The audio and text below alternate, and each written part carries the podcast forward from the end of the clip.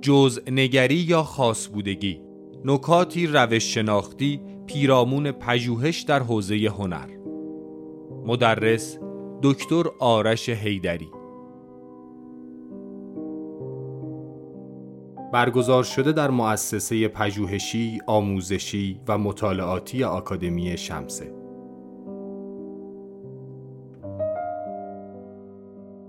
من یه طرح کلی عرض می‌کنم. از اینکه قرار چه بگیم و چه بکنیم. مسئله کلیت رو که خب درگیری مفرتی باهاش داشتم و به تقریب می‌تونم بگم طی چند سال گذشته مسئله اصلی بوده و تقریبا هیچ چیز نگفته اما ننوشته اما مگر اینکه حمله ای به این معادله جزء و کل داشته باشم. اینکه این مسئله جزء و کل رو مد نظر قرار داده باشم در بحث هایی که در واقع دارم.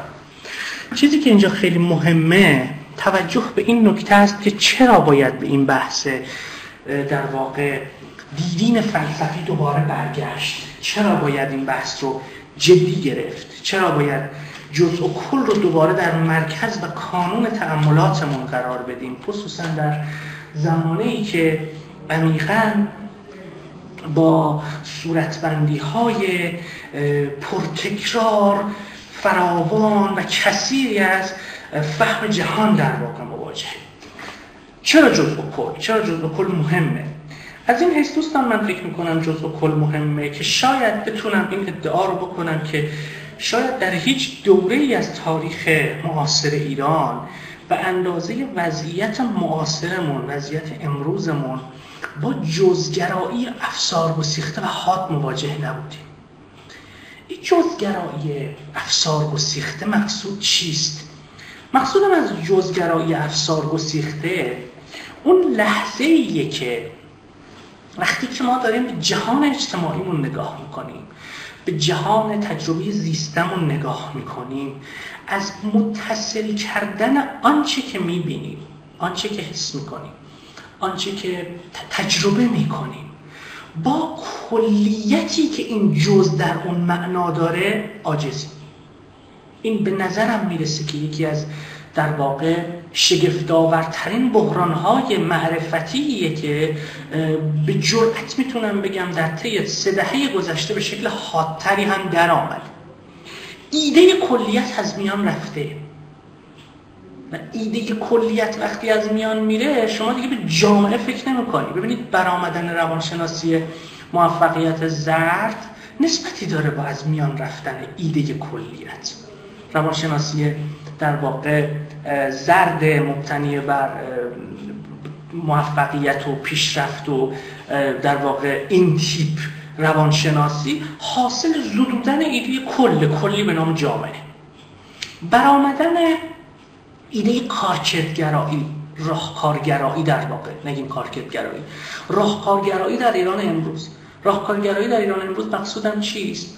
اون صورت بندی که دقت کردید به محض اینکه شما دهم باز می‌کنیم جمله اول نه جمله دوم داری راجع به پدیده صحبت می‌کنی در مقام نقد به تو در واقع حمله برده میشه که راهکارت چیه؟ یعنی گویی ما از قبل پدیده ها رو می‌شناسیم می‌دونیم با چی طرفیم؟ می‌خوایم مسئله رو حل کنیم. خب بدونیم بریم مسئله رو حل کنیم. این این راهکارگرایی حاد افسار گسیخته ای که امکان سیاست ورزی رو در ایران امروز در واقع به زوال دچار کرده. شما به فیگورهایی که در واقع نقش سیاست مدار رو دارن بازی می‌کنن نگاه بکنید بخش بزرگی از این فیگورها در واقع هیچ نسبتی با ایده سیاست هم حتی نداره چون سیاست ورزی یعنی فهم نسبت ها فهم نسبت کل جز و مداخلاتی که بتواند در عین اینکه در اجزا صورت می‌گیره فهم کنه در واقع الگوی مداخلهش رو در کلیت. شما نگاه بکنید دیگه وقتی که برای مثال یه صدی ساخته میشه که مثلا آب شوره بعد این آب شور می‌زنه مثلا پهنه کشاورزی یک استان رو در و داغون می‌کنه. یا برای مثال جاده ای ساخته میشه که مثلا به کار نمیاد. یا پلی ساخته میشه که مثلا با یه سیل از میان میره. یا مثلا توی جایی خونه ساخته میشه که اونجا مثلا محل عبور سیلاب هاست همه اینها بخش بزرگی ازش نه فقط حاصل نوعی در واقع اون نظام رایج بحران های اقتصادی و در واقع اقتصاد سیاسی که در کشور رایج هست بلکه حاصل نداشتن ایده در باب کلیته این کل در یک فرایند تاریخی به یه شکلی شکلبندی میشه چیزایی رو ممکن می‌کنه اجزایی رو در درون خودش ممکن می‌کنه و در واقع نسبت جزء کل رو برقرار می‌کنه. وقتی این ایده وجود نداره. به یه معنا میشه گفت منطق پروبلماتیک کردن یا مسئله دار کردن دچار اختلاله این منطق پروبلماتیک کردن یا مسئله دار کردن همون صورت بندیه که باعث میشه که ما مسائل غلط و راه های غلطتر رو پیش بکشیم. به عبارت دقیقتر ما از درک مسائل پیش روی خود عاجزیم چون از طرح این مسائل درماندیم. طرح مسئله نمی‌تواند نسبت جزء و کل رو در نظر نگیرد. هر طرح مسئله ای که فاقد بینش بصیرت یا جهتی در باب نسبت جزء و کل باشد کاذبه. طرح مسئله غلطی است. چون داره چیزی غلط رو پیش روی ما می‌گذاره. چون فرض گرفته موضوع تحقیقش بی ارتباط با عناصر دیگه و فارغ از اتصال با جهانهای در واقع متصل بهش قابل طرحه. این همون چیزی که شما در مجموعه بزرگی از تحقیقاتی که در ایران امروز دارن انجام میشن تو همه قلم روها به جرأت می‌تونید ببینیدش. طرف صد می‌سازه. اصلا به نسبت صد و حیات اجتماعی فکر نمی‌کنه. یا اگرم فکر می‌کنه خب به صرفه نیست بکنه طرف میاد چه می‌دونم خانه فولاد می‌زنه. به نسبت اون بازیست محیط فکر ساخت و سازهای وسیع در یک حاشیه شهری صورت می‌گیره به نسبت این با جریان حرکت فکر نمیشه. جریان های در واقع آبی مسیرشون تغییر می‌کنه به نسبت این با کل جغرافی های بومی فکر نمیشه. این, این بحران رو دست کم نگیرید. این بحران رو دست کم نگیرید. به این معنا جزگرایی افسار و سیخته ای که ایران امروز در واقع درش قرار گرفته یکی از بنیانهای شکلبندی بخش بزرگی از بحران و فاجعه ای که زندگی خیلی از ماها رو هر روز داره تحت تاثیر قرار این همون صورتی که در واقع من فکر می‌کنم طرح مسئله جزء کل رو بارها و بارها و بارها برای ما ضروری می‌کنه. اما پیش از هر چیزی پیش از هر چیزی ما باید در واقع به این پرسش پاسخ بدیم که کل چیست. و وقتی می‌گوییم نسبت کل و جزء از چه چیز حرف می‌زنیم. شاید قبل اینکه من در واقع بخوام همینجور شروع کنم و پاسخ بدم به قالب لکچرگونه و اینها شاید بهتر این پرسش رو برگردونم به شما و ببینم که راجع به یکی از در واقع مفاهیم بنیادینی که در تاریخ اندیشه راجبش فکر میشه و مفهوم دم دستی هم هست. یعنی به شکل تو دستی ما یه ایده در باب کل داریم. بعدم نمیاد اگر در آغاز هر کدوم از دوستان در حد خیلی مختصری ایده خودشون رو بگن بگن ببینیم از کل چه می‌فهمن؟ کل چیست از نظر شما؟ به نظر شما چه چیز وقتی از کل حرف می‌زنیم می‌خوایم هستی کل رو پروبلماتیک کنیم چه چیز در ذهن ما باید بیاد؟ دوباره می‌پرسم کل چیست؟ شما چه پاسخی دارید؟ چیزی یعنی که از بحرانای در واقع فهم نسبت جزء و کله میگن من از یه جزء شروع می‌کنم. خیلی ساده آقا ما از مولکول شروع می‌کنیم.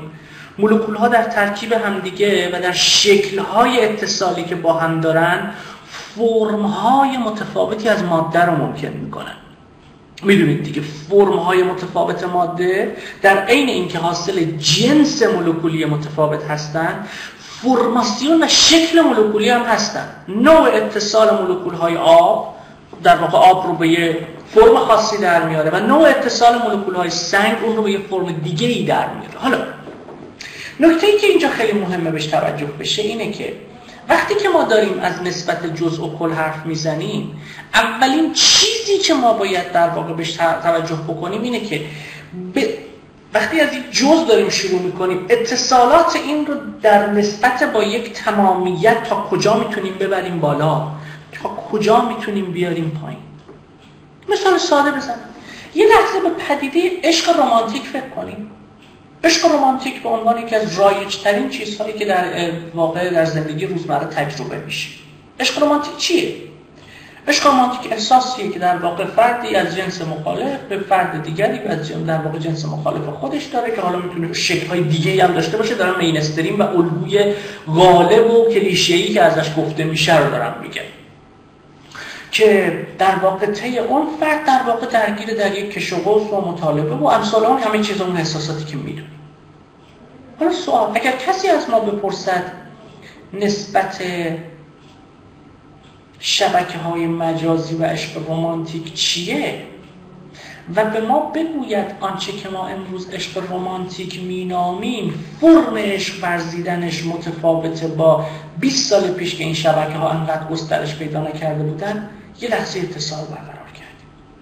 سطح بعد خود این عشق رومانتیک و نسبتش با کپیتالیزم برآمدن جامعه شهری مصرف و الگوهای زیست کلان شهری چگونگی ممکن شدن عشق رمانتیک تو سطح فردی ما به عنوان یک جز میبینیمش. اما آنچه که جزئه پیشا پیش یه کلم هست مثال ارز می‌کنم. شما سی سال پیش 25 سال پیش اساسا مسئله عشق رمانتیک رو به عنوان به عنوان یه پدیده ای که اینقدر فراگیره.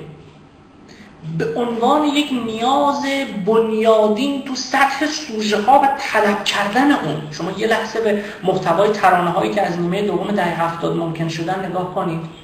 یه لحظه به مجموعه بزرگی از آثار هنری آثار سینمایی سریال ها نگاه بکنید. به مجموعه بزرگی از کالاها و جهان کالا نگاه بکنید که چطور اینها حول عشق رمانتیک متولد شدن. تو همین ایران امروز قدمت همهشون رو بکوبی رو هم به سی سال نمی‌رسه. یعنی چطور ممکن شده که تو سطح جزئی تو سطح فرد تو سطح سایکولوژیکش داره مسابقه یک تنش حس میشه؟ اما فهم چگونگی چرایی و الگوی این عشق رومانتیک بدون نسبت دادنش با یک کل بزرگتر و در یک جریان تاریخی اونگار اصلا ناممکنه. سوال اینجاست. من وقتی می‌خوام به عشق رومانتیک فکر کنم یک اون باید چجور مسئله دار کنم؟ در همین بحثی که من امروز مطرح می‌کنم بوی فلسفه روش هم میده. چجور این فلسفه روش هم میگیم؟ چجور رو مسئله دار کنم؟ چجور تر مسئلهش کنم. و دوم چجور اون رو در بطن روابطش با کلیت بذارم؟ و سوم محدوده ها و کرانه اون رو چطور محدود کنم؟ تا کجا می‌تونم برم جلو؟ حتی یقف من کجاست در برقراری این پیوندها؟ شیوه رایج پژوهش بچه ها اینه که میگه خب من میرم آقا عشق رمانتیک رو بررسی می‌کنم از 50 تا آدم یا سوال می‌پرسم یا از 300 تا آدم پرسشنامه می‌گیرم دیگه. اونا رو ما بگن عشق رمانتیک رو چی اسم می‌کنن. اما سوال آیا فرد در لحظه معرفتی خودش از پیوندش با کل از پیوند تجربه زیستش با کل آگاهه؟ من نه. پس من وقتی می‌خوام عشق رمانتیک رو بررسی کنم اگه صرفا بر تجارب جزئی افراد تمرکز کردم اصلا نمی‌تونم نسبت اینو با کلیت دریافت کنم. چیزی که دست آخر دستگیر من میشه چیه؟ مجموعه بزرگی از گفتارهایی که به شدت جزئی هم جزنگرن ناتوانن از فهم پدیده ناتوانن از فهم مسئله همین ماجرا رو من می‌تونم در یک مثال مرتبط با هنر در واقع مطرح بکنم. فهم فهم ابیات شعر حافظ چطور ممکن میشه؟ فهم یک نقاشی نقاشی های مثلا موش چطور ممکن میشه؟ من چطور می‌تونم داوری در باب آثار مثلا سینمای برسون داشته باشم؟ فهم چطور ممکن میشه؟ فهم همواره چه به شکل ضمنی implicit چه به شکل آشکار نسبتی با کل داره. و بدون برقرار کردن نسبت با کل فهم ممکن نمیشه. حالا این نسبت یه وقتی حذف کردن ایده کله که میمونه تو سطح ادراک حسی. ادراک حسی یعنی چی؟ یعنی تو در یک سطح جزئی پدیده رو شروع می‌کنی مشاهده کردن. مثلا شروع می‌کنی بدون نظر کردن به تاریخ بدون نظر کردن به کارکردها بدون نظر کردن به نظامات معنایی و بدون نظر کردن به اتمسفر معرفتی که یک بنای معماری در اون ممکن شده شروع کنه راجع به یک بنای معماری حرف زدن. اینجا چند تا گام داره برداشته میشه که چیزی به نام یک بنای معماری یک حس بشری یک ساختمان ساده حتی حتی طراحی معماری چه می‌دونم طراحی دکوراسیون داخل یک خونه. به عنوان یک جزء جدا افتاده از کل صرفا در سطح ادراک حسی مورد داوری قرار می‌گیره. این یه شیوه از بعد چی بسازیم؟ چرا بسازیم؟ به چه دردی کی می‌خوره؟ چرا به درد می‌خوره؟ آدما نظرشون در این مورد چیه؟ نظر سنجی می‌کنیم. این حادترین شکل جزگراییه. بردن بازی ها در سطح نظرسنجی امروز شما دقت بکنید عرصه سیاست در جهان هم داره میره سمت نظرسنجی. نظر نظر بسنجی مثلا چه می‌دونم ترامپ خوبه یا بایدن؟ بریم نظرسنجی کنیم ببینیم مثلا کدومشون دارن سیاست میبرزن. دیگه اهمیتی نداره که هیچ کدوم از این دوتا به یه سیاست نمیبرزن. اساسا در عرصه ابتضاب سیاست. هست. چرا؟ چون ایده کلی سیاست دیگه داره از بین میره. سیاست به مسابقه یک ایده کلی دیگه حاضر نیست توی تحلیل کردن. پژوهش در حوزه هنر. خب من میرم یه بنا رو از دوره مثلا سامانیان مقایسه می‌کنم با یک بنا از روم باستان. خب این مثلا درش چه شکلیه اون درش چه شکلیه. این مثلا سقفش چه شکلیه اون سقفش چه شکلیه. ورودیش این اینجوریه اون اونجوریه. دیگه اصلا کاری ندارم. چرا ورودی این اینجوریه ورودی اون اونجوریه؟ ممکن شدن این ورودی حاصل چه فعل و انفعالات تاریخی معرفتی و اجتماعی؟ اهمیتی نداره.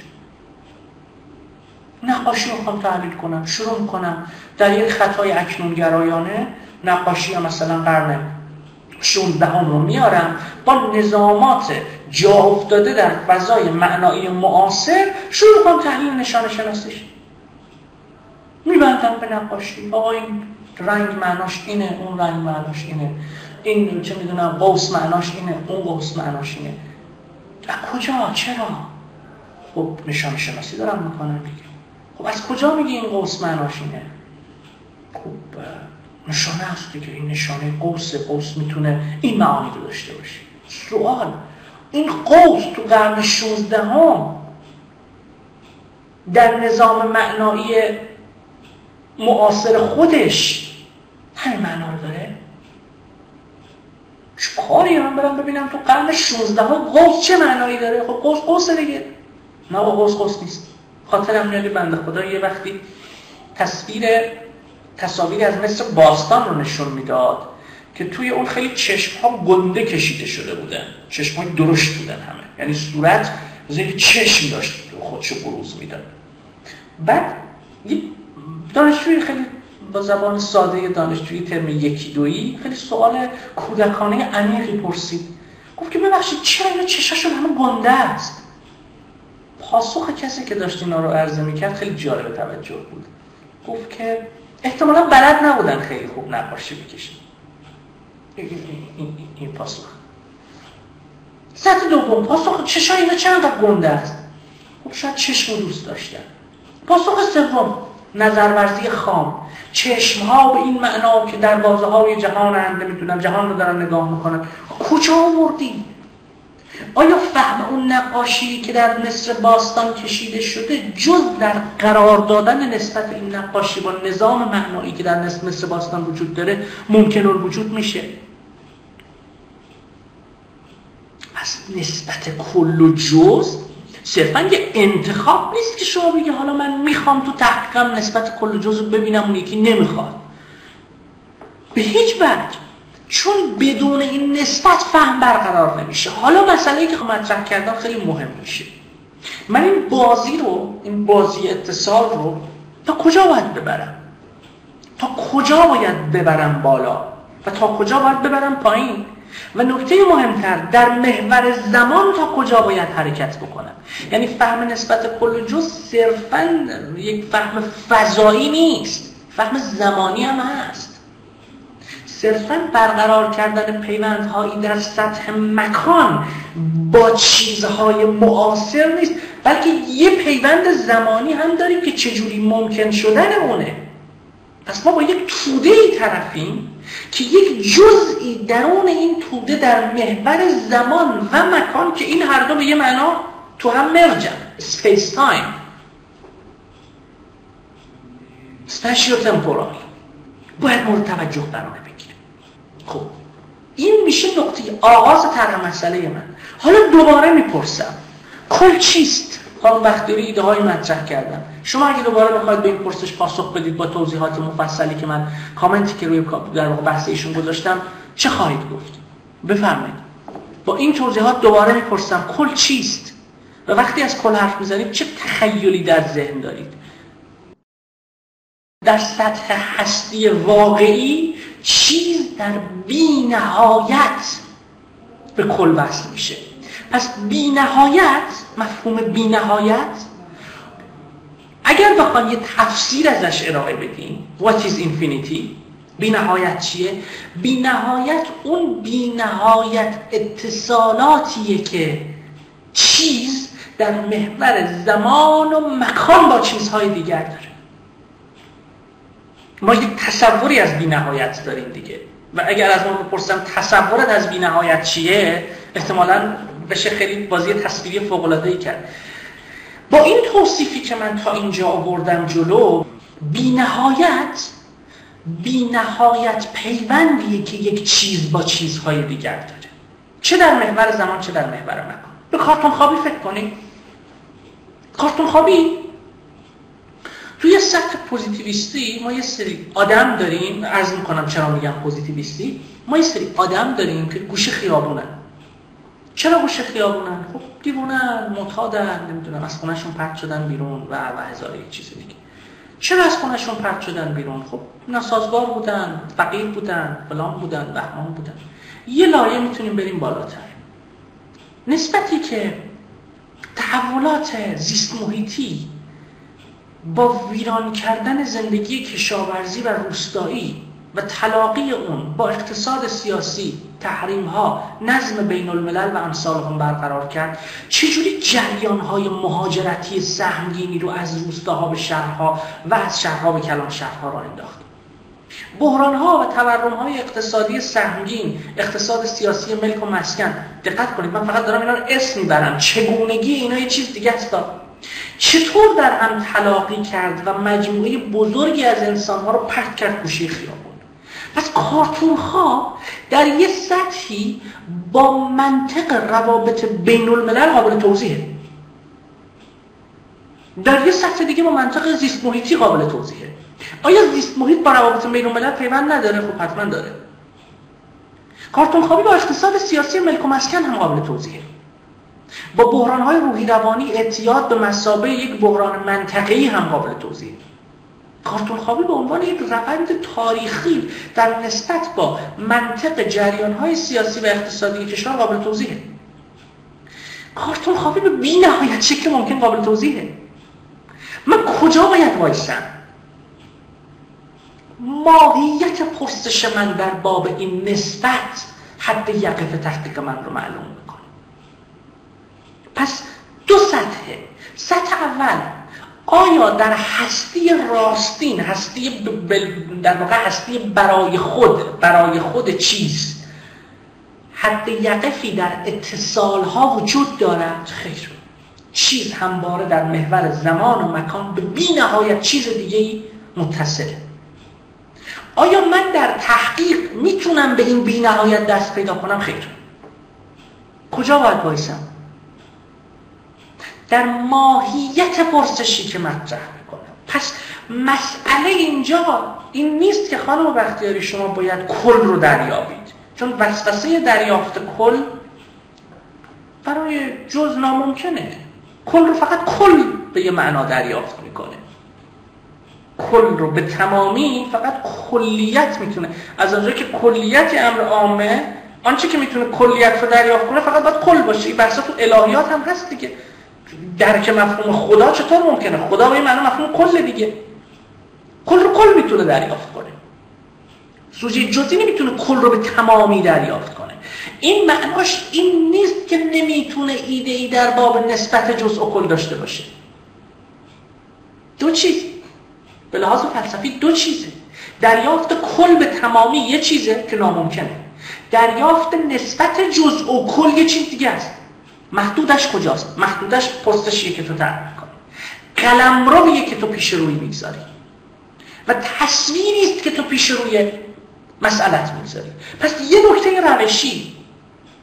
پرسش درست از پرسش غلط چطور میشه تفکیک کرد؟ یکی از ملاک های تفکیک پرسش درست از پرسش غلط ملاک روشی که همه گفته میشه سر جاش که چه می‌دونم باید پاسخ بتونی بهش بدی نسبت حداقل دو چیز باشه و امثال ها پرسش درست پرسشیه که بتونه نسبت جزء و کل رو در یک افق مشخص و در یک چشمانداز مشخص طرح بکنه.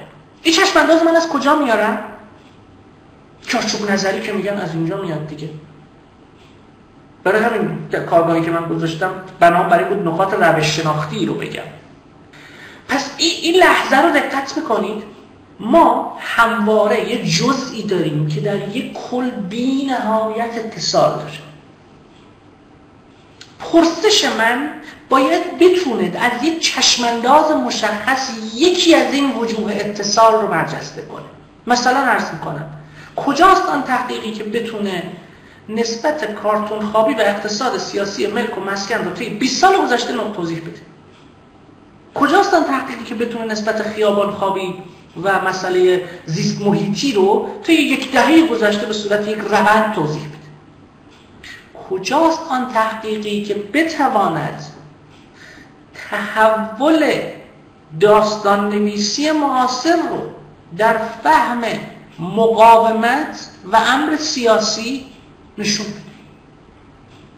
کجاست اون تحقیقی که بتونه دگرگینی دگردیسی و تحول نقاشی ابستره رو در نسبت با سیاست جدایی توضیح بده. این موضوعی که پروپوزال یکی از دوستان پژوهش هنر دانشگاه فرهنگ بود امیدوارم بتونه انجامش بده. خیلی پروپوزال قشنگ چطور چطور این نقاشی آرام آرام داره سیاست جدایی میشه؟ چرا نقاشی های دوره قجر برخلاف شعر برخلاف ادبیات برخلاف بسیاری دیگر از حوزه های هنر مثل تئاتر و امثال هم نسبتی با سیاست برقرار نکرده.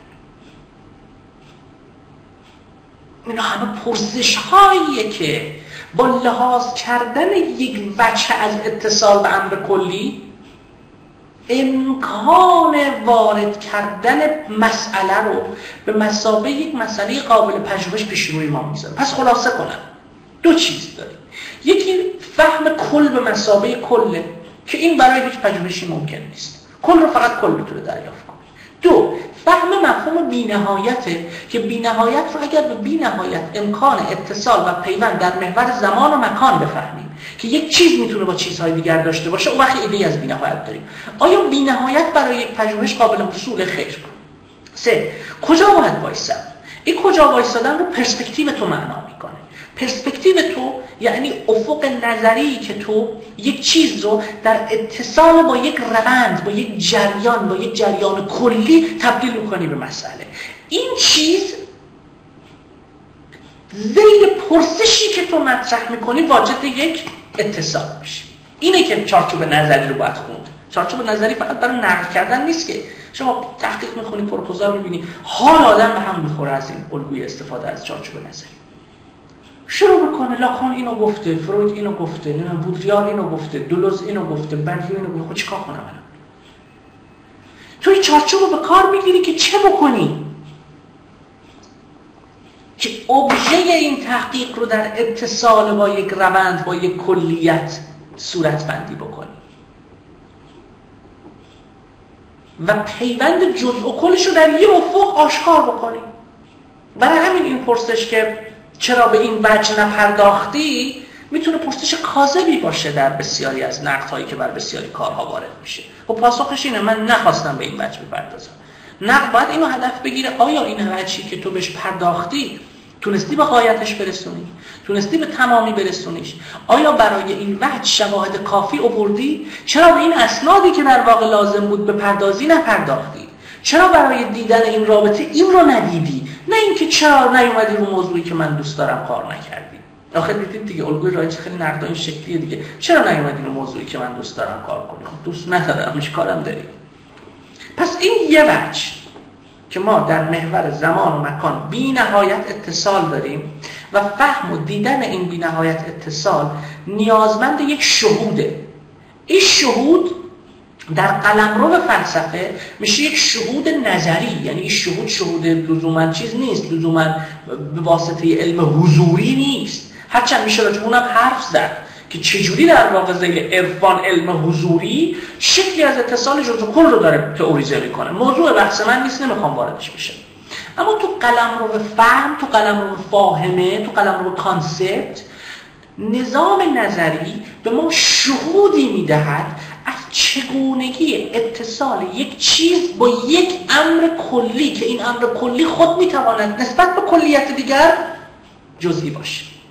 و هر جزئی نسبت به اجزای خودش کلی. پس جزء و کل دو چیز نیستند که یک بار برای همیشه تثبیت شده باشه دو تا مومنتن دو تا لحظه یک چیز در آن می‌تونه جز باشه در آن می‌تونه کل باشه. ایران می‌تونه یک کلیت باشه. و تو اما یک جز باشه نسبت به نظم جهانی نسبت به سیستم های جهانی. خیلی مثال ساده دارم می‌زنم اثر هنری دقیقا این ویژگی رو داره. اثر هنری در اتصال با زمینه و زمانه خودش یه جزه و نسبت به اجزا و عناصر خودش یه کله. پس جزء و کل نه دو چیز که یک بار برای همیشه تثبیت شده باشن که دو مومنتن دو لحظن که به لحاظ نظری همواره میباید از جانب محقق ساخته بشوند. آیا معنای این حرف اینه که ما کل به معنای کل قائم به ذات خود نداریم؟ به یه معنا خب نمی‌تونیم بگیم نداریم. خب پس هستی چیه؟ کیهان چیه؟ خب کل کلهای قائم به هم که با داره رو گرانش کار می‌کنه یه کلیتی داره. حصول برای من بین, بین نظام مفهومی نه قابل حصول نیست. پس نظام مفهومی من همواره محکومه که کلیت خودشو بسازه. و این کار با چی انجام میده؟ با الگوی اتصالات مفهومی و نظام منطقی که در کارش برقرار می‌کنه. حالا صورت بندی که ارائه میده می‌تونه صادق باشه یا کاذب؟ صادق بودن یا کاذب بودنش در نسبت تجربی قابل حصوله که با توضیح و مفهوم پردازی این کل برقرار می‌کنه. پس اینجا وقتی داریم از جزء و کل حرف می‌زنیم جزء و کل رو باید از یک سو به مسابه مومنت بفهمیم از سوی دیگر به مسابه چیزهای همواره در حال شدن بفهمیم و از سوی دیگر متوجه باشیم که یک چیز در ماهیت خودش تو امان که جزئه نسبت به کل بزرگتر نسبت به اجزا یک کلیته. تا کجا؟ تا بی نهایت شما این معادله رو دقیقا تو فیزیک جدید می‌بینید نظریه string چیه؟ نظریه string خیلی ساده ماجراش خیلی ساده اینه دیگه. میگه که خب اجزا اگر من اشیا رو تجزیه کنم به مولکول هاشون می‌رسم. اگر مولکول ها رو تجزیه کنم به اتم می‌رسم. اگر اتم رو تجزیه کنم به اجزای اتمی می‌رسم الکترون پروتون نوترون. اگر یکی از این اجزا که نوترون باشه رو تجزیه کنم می‌رسم به چی؟ می‌رسم به رشته می‌رسم به همون string همون چیزی که به نظر موج میاد. تا کجا می‌تونم خب, خب اینو تجزیه کنم اون وقت چی؟ تا بی نهایت میشه این بازی رو برد. جزء لا تجزا گویی نداریم. از این بر حرکت بکنیم. اتصال تا کجا میره تا بی نهایت یعنی ما از دو سر به بی نهایت می‌رسیم. این بحث تو ریاضیات هم به خوبی قابل طرحه. پس عمل فهم و عمل مواجهه اگر بخواد در این دو بی نهایت منحل بشه به سکوت می‌رسه. عمل فهم چه عالمانه باشه چه ساینس باشه چه نالج باشه چه حتی شکلی از در واقع فلسفه ورزی باشه محکوم به اینه که کرانه های این نسبت رو در یک عمل نظری بر بسازه. متفکران بزرگ جهان این کار کرد. فروید با یک ایده کلیتی به نام دستگاه روان کار مارکس با کلیتی به نام در واقع شیوه تولید روابط تولید و نیروهای تولید داره کار می‌کنه. هگل خب کلش معروفه. هگل اساسا نظریه پرداز کله. افلاتون مسئلهش در واقع مسئله کله. هنرمندان آثار بزرگ هنری بزرگ بودنشون به خاطر اینه که آثارشون به مسابقه کلیت نسبتی با کلهای دیگه می‌تونه برقرار کنه ونگو نسبتی با شور زندگی به مسابقه کل برقرار رامبران طبق تفسیر زیمل نسبتی با حرکت برقرار پس این نسبت هست که معنا رو ممکن می‌کنه.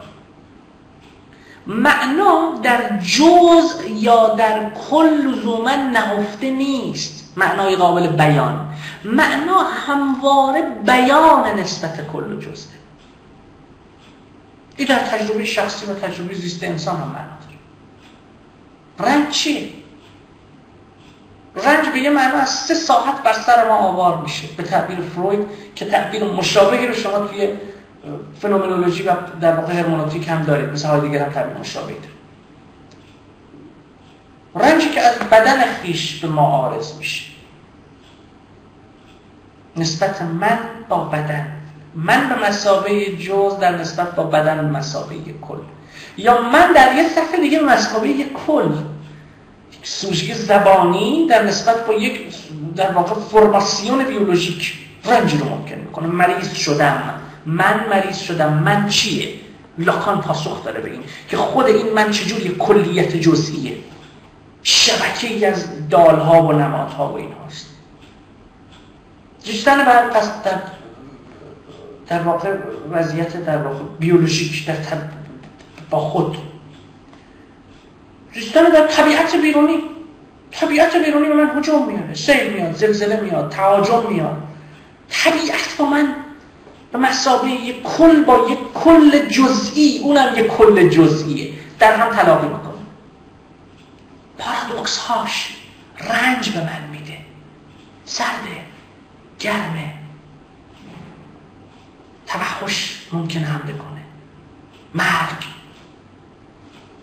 ترین چیزی که آوار میشه و ما دیگران دیگران به مسابقه یک مجموعه هنجاری به مسابقه یک فرماسیون وجودی چیه؟ کیه؟ چیه ممکن می‌کنه؟ چرا این ممکن پس این سه تا ساعت رو هم وقتی ما داریم به رنج فکر می‌کنیم رنج هم جز در فهم نسبت جز و کل معنادار نیست پس جز و کل یک وجود چیز داره یک وجود برای خود داره. خودش هست. انگار که من نباشم هم این هستی هست. و در یک نسبتی هم هست.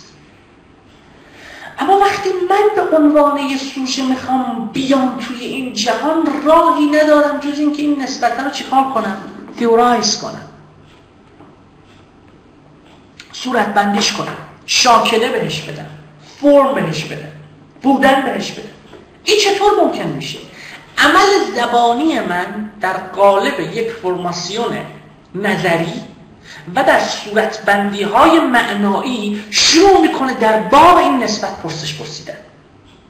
حالا این پرسش یه وقتی در خدمت محو کردن این نسبته که همون چیزی که ما نقدش کنیم چرا قابل نقدش می‌کنه؟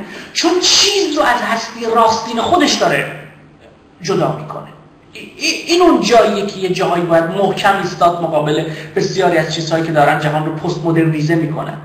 که آقا هستی راستین من وجود ندارد و فلان اینا. بله هستی راستین اگر به یه معنای اسنشیالیستی قرار توضیح داده بشه که یک بار برای همیشه تثبیت شده و همین است و همین خواهد بود بله چنین چیزی وجود نداره. اما اگر هستی چیز به معنای چیزیه که در محور زمان و مکان با چیزهای دیگر اتصال داره و یک ابژکتیویته ای داره و خودش یک سوژگی داره. من می‌خوام اینو بذارم کنار به خاطر اینکه همه چیز رو می‌خوام منحل کنم در نظام های دلالتی که کار با کلاس و شیکی هم هست این روزها که همه چیز نمی‌دونم زبان همه چیز داله یک تفسیر ناشیانه غلط مشمعز کننده که خودش هم توضیح داره که چرا این تفسیر تو دنیای امروز ما انقدر فراگیر شده. که همش میاد تو نظام های دلالتی تفسیر غلط از لاکانه دیگه. و حتی فوکو و اینها که در واقع ابژگی چیزها رو ازشون می‌گیره و ما رو وارد یک جهانی می‌کنه که گویی در واقع همون تصویر چیز دیگه هیچی وجود نداره و همه چیز در واقع نظام های معنایی ما که داریم بهش میدیم که حادترین شکل این نوع نگاه رو شما در بودریار در واقع می‌تونید ببینید. که میگم خیلی هم جذابتون نظامات هنری هم خیلی دوست دارن این شکل تفاسیر رو که میگم این خودش یک تفسیر اجتماعی داره. که چجوری حاصل برآمدن یک انسان ابتر مصرف زده بی بنیاده که از آنجا که نمی‌تونه جاپای خودش رو بر سر یک لحظه مشخصی در خدمت زندگی سفت کنه درون یک سیالیت تا بینهایتی می‌خواد در بغلته تا چی؟ به خیال خواب خودش به مسابه یک سوژه جزئی از تمامی این عناصر کلی چیزی بچشه. بعد عملیت رو از جهان اشیاء می‌گیره. جهان اشیا دیگه اینجوری عملیاتی نداره. آقا جهان اشیا خیلی میگم به قول چیز ابن سینا میگه چوب برداریم بزنیم تو سریا رو ببینیم در واقع جبر اراده وجود داره. یعنی باید بسیار از پاسخا رو این شکلی داد. از جهان اشیا رو نمی‌تونید عملیاتاشو ببینید. نگاه کنید چجوری دریاها و رودها و آبهای زیرزمینی دارن به ما میتازن. می‌بینید که عملیات دارن.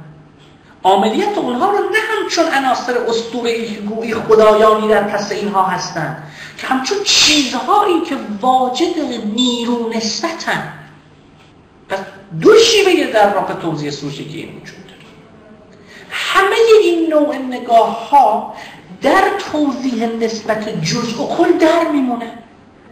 چون اون نظام نظری که بتونه یک از هستی شناسی کل پاسخی به ما بده که خب یکی از سرمسترین پاسخ ها و جدیترین پاسخ ها رو هگل داره و نسبت به هگل هم انتقاداتی از در واقع سنت های متفکر وجود داره که خب من برنامه بود مروری روی اینا بکنم ولی خب چون بازخورد ندارم از شما نمی‌دونم در واقع کدوم بری باید برم. پس اینم در واقع باز مقدمه طولانی دیگری در مورد این ماجرا. حالا دوباره می‌پرسم. شما دوباره بگید. کل چیست؟ و کل رو چه می‌فهمید؟ و اگر بخواید با مصداق و ما به ازای پژوهشی خودتون با این مواجه بشید کلیت رو چی می‌فهمید؟ پس مسئله تو اینجا اینه که کدام intersection رو problematic کنی؟ پس اینجا دوباره انتخاب میاد وسط. دوباره انتخاب میاد بسد. و دوباره عاملیت محقق به عنوان یک لحظه بنیادین در فهم این نسبت پروبلماتیک میشه. خانم اینا رو تمام مقایسه کنید ببخشید با خزعبلاتی که در باب پژوهش هر روز به خورد ما میدن زیل عنوان بیطرفی ارزشی و داوری نداشتن امکان انتخاب رو از محقق دارن سر مثلا یه فهرستی از مسائل اصلی تهیه می‌کنن خیلی از سازمان دولتی ما این کارو دارن می‌کنن دیگه. میگن آقا بیاین رو اینا تحقیق کنید میگه خب چرا اینا؟ میگه اینا مسائل اصلی ما هن. چرا؟ چون اونا فکر می‌کنن که مسائل اصلی دالها و نامهایی که تو بیای روشون کار کنی. طلاق نمی‌دونم اعتیاد نمی‌دونم بحران زیست محیطی نمی‌دونم زیبایی شهری. آقا اینا دالن اینا اسمن اینا name ان. این نومینالیسم حادی که ما توش گیر افتادیم تا کجا بخواد ما رو پیش ببره؟ موضوع پژوهش ما چیز به مثابه یک name نیست چیز به مثابه یک intersection ه intersection در واقع intersection یک تقاطع یک بزنگاه. پس چیزها در سطح conceptual به یک نام دارن نامیده میشن. وگرنه در هستی خودشون چی هن؟ یک گرهگاه هن طلاق یک گرهگاه هن. گرهگاهی از نسبت جنسیت ازدواج سنت برو جلو برو جلو. هی میشه به این اضافه کرد دیگه. این گرهگاهه.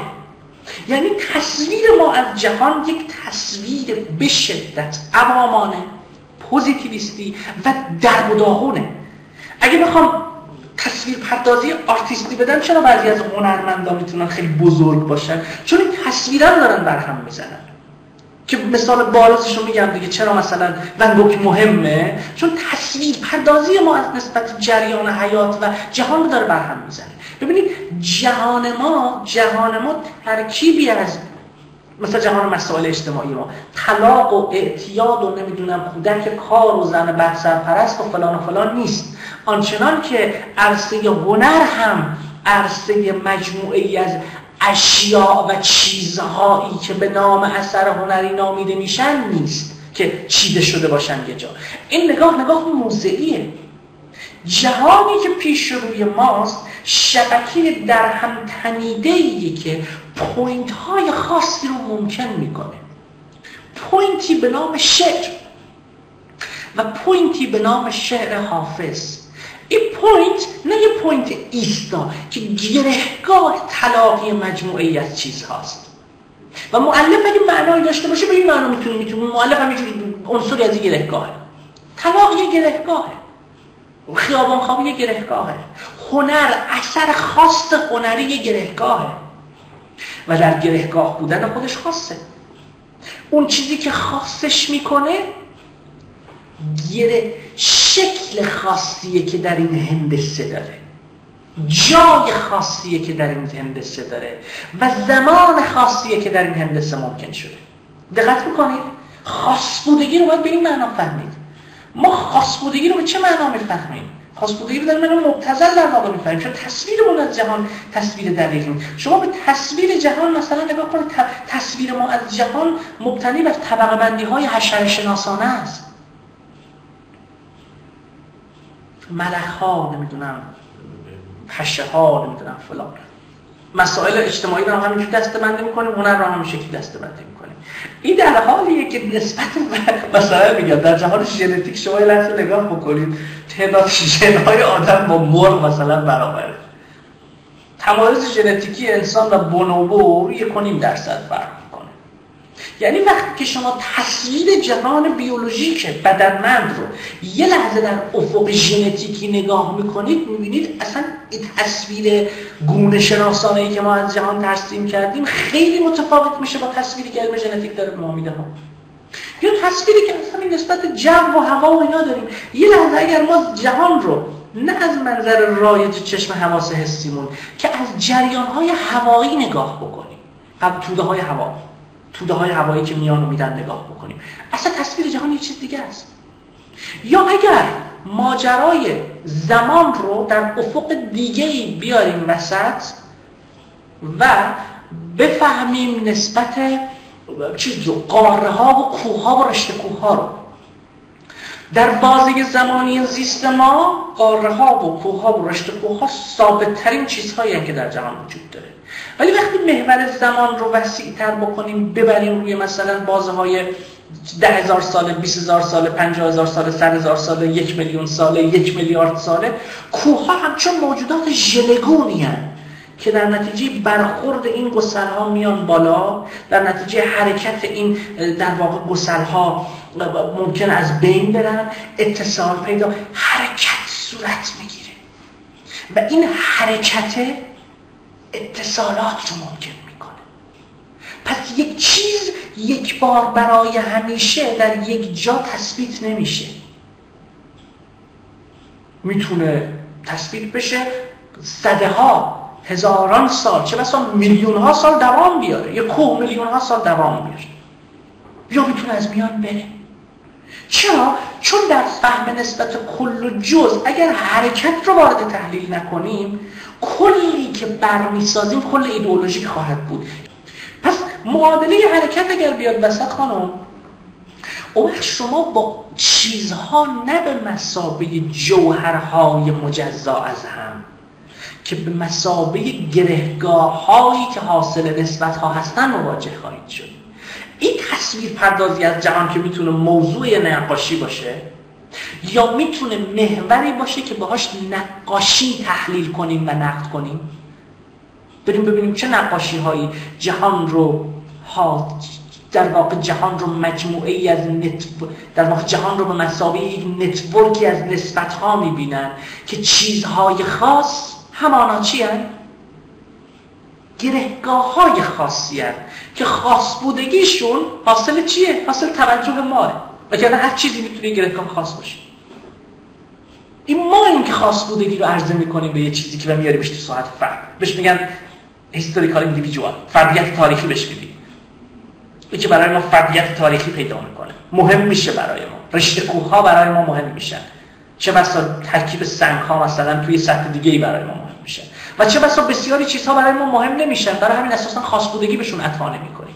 پس خاص بودگی باز در یه سطحی چیزها در جهان خودشون هستن. اما خاص شدنشون برای ما باز حاصل چیه؟ انتخاب نظری. معادله پیچیده شد. اینه که فکت بیرون از نظریه معنادار نیست. کسی که فکر می‌کنه فکت بیرون از نظریه معنا داره همون پوزیتیویستیه که در ادراک حسی باقی مونده و در فهم روابط چیزها با جهان ناموفقه. پس چیزی که تا اینجا در واقع می‌تونیم پاش وایسیم و راجبش حرف بزنیم اینه که در واقع کل کل نیازمند داشتن یه ایماژ یه تصور مفهومی. یعنی باید ایماژی از کل داشته باشیم. و اگر از ما بخوان که این ایماژ رو ترسیم کنیم به یه معنا بتونیم اونو illustrate کنیم.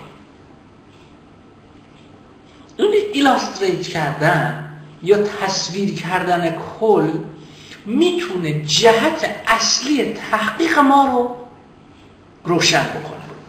که تحقیق ما چگونه با این کلیت داره نسبت برقرار می‌کنه. پس فهم هستی کل اون شرط در واقع نظریه که پیش از آغاز یک تحقیق باید وجود داشته باشه. و به جرأت میگم. مدت دیگه ده سال دارم درس میدم. کلی پایان نامه دیدم کلی متن دیدم کلی پروپوزال دیدم کلی سر کلاس بودم. به جرأت می‌تونم بگم که تعداد آدم هایی که طی این زمان در واقع ما تونستیم بشه به جرأت گفت آقا اینا یه دیدی توی تحقیقشون از کل داشتن انگوش شمار بوده. یعنی اساسا سوژه ای که الان توی نظم آکادمیک ما داره تربیت میشه یه سوژه در واقع جزگراه که خیلی وقتا به سمت عوام زدگی داره حرکت می‌کنه. و عوام زدگی شکل از جزگرایی. یعنی جزگرایی اشکالی داره. یکی همین عوام زدگیه که خب تو تر مسئله و تو بحثا و توی مطالعاتی که افراد در واقع دارن میشه به وضوح دیدش این زدگی رو به وضوح میشه دید. نوع پرسشا نوشتن ها خب این عوام زدگی اساساً شاید اگه یه معنایی داشته باشه عوام زدگی به یه معنا ناتوانی در رصد کردن کله. مثال بزنم چند تا مثال ساده دم دستی رو بزنم که چجوری به ما نشون میده. یه بعد خدای پشتی تریبونی می‌گفت که میگن که مردم فقیرن نون ندارن و فلان اینا. پس این همه آدم که میرن شمال کیه؟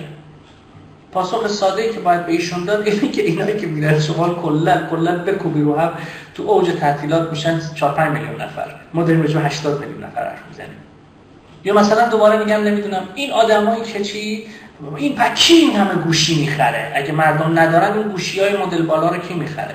خب کل این گوشی های مدل بالایی که وارد کشور میشه مگه میشه چند میلیون گوشی؟ خب میشن همونایی که دارن دیگه. ما داریم به 80 میلیون آدم حرف می‌زنیم. ببین ساده ترین لحظه مواجهه با ایده کل جزئه که شما می‌بینید دیگه تو این سطوح اساسا دریافتی از این وجود به همین معنایی که ایده مردم ایده مردم نه در معنای یک کل متخلخل متمایزه به هم پیوسته که در یک معنای عام جزگرایانه مدام در قلم رو سیاست و کار بسته میشه. مردم اینو می‌خوان مردم اینو نمی‌خوان مردم این مطالبه رو دارن مردم اون مطالبه رو. یعنی مردم بیش از آن که یه ایده برای فهم کل باشه کل متخلخل کل که میشه مثلا با مرز طبقه این کل رو چیز کرد ترسیم کرد و اتصالاتی که با هم داره. با مرز جنسیت با مرز قومیت با مرز مذهب با مرز جغرافیا با مرز سن.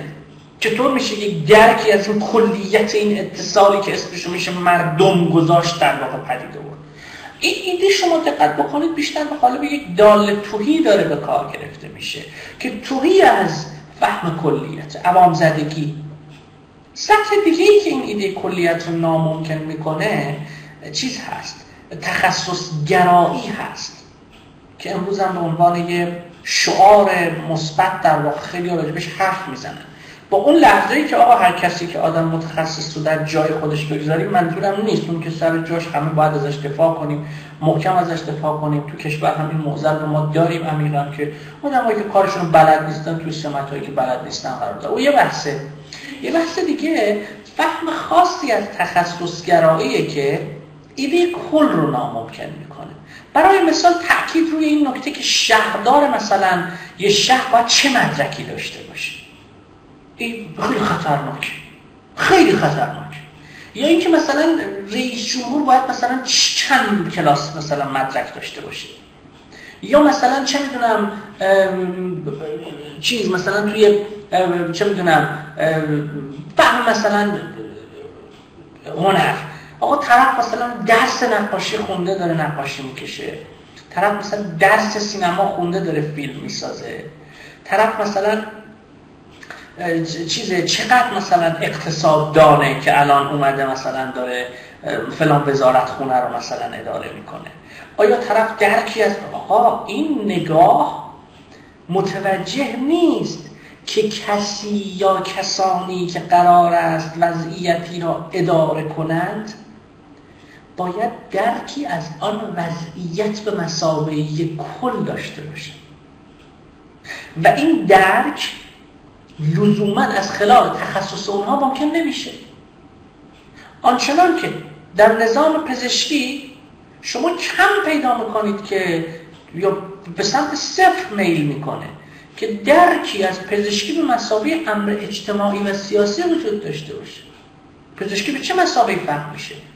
سر کار با چه می‌دونم بدن و بیماری و تازه بدن هم نه مسابقه کل بدن و مسابقه اجزایش متخصص چه می‌دونم ارتوپد نمی‌دونم پوست و مو چشم گوش اصلا کار با کل نداره. نه کار با کل بدن داره نه کار با نسبت سلامت و پزشکی به مسابقه کل داره. و, و, و حیات اجتماعی به مسابقه کل داره. به این معنا خب گیر می‌دید مثلا وزیر بهداشت حتما باید پزشک باشه. نه آقا وزیر بهداشت به این معنا باید درک اجتماعی داشته باشه بیش از که پزشک باشه. چرا؟ چون پزشکی لزوما به مسابقه جز مسئله ما نیست.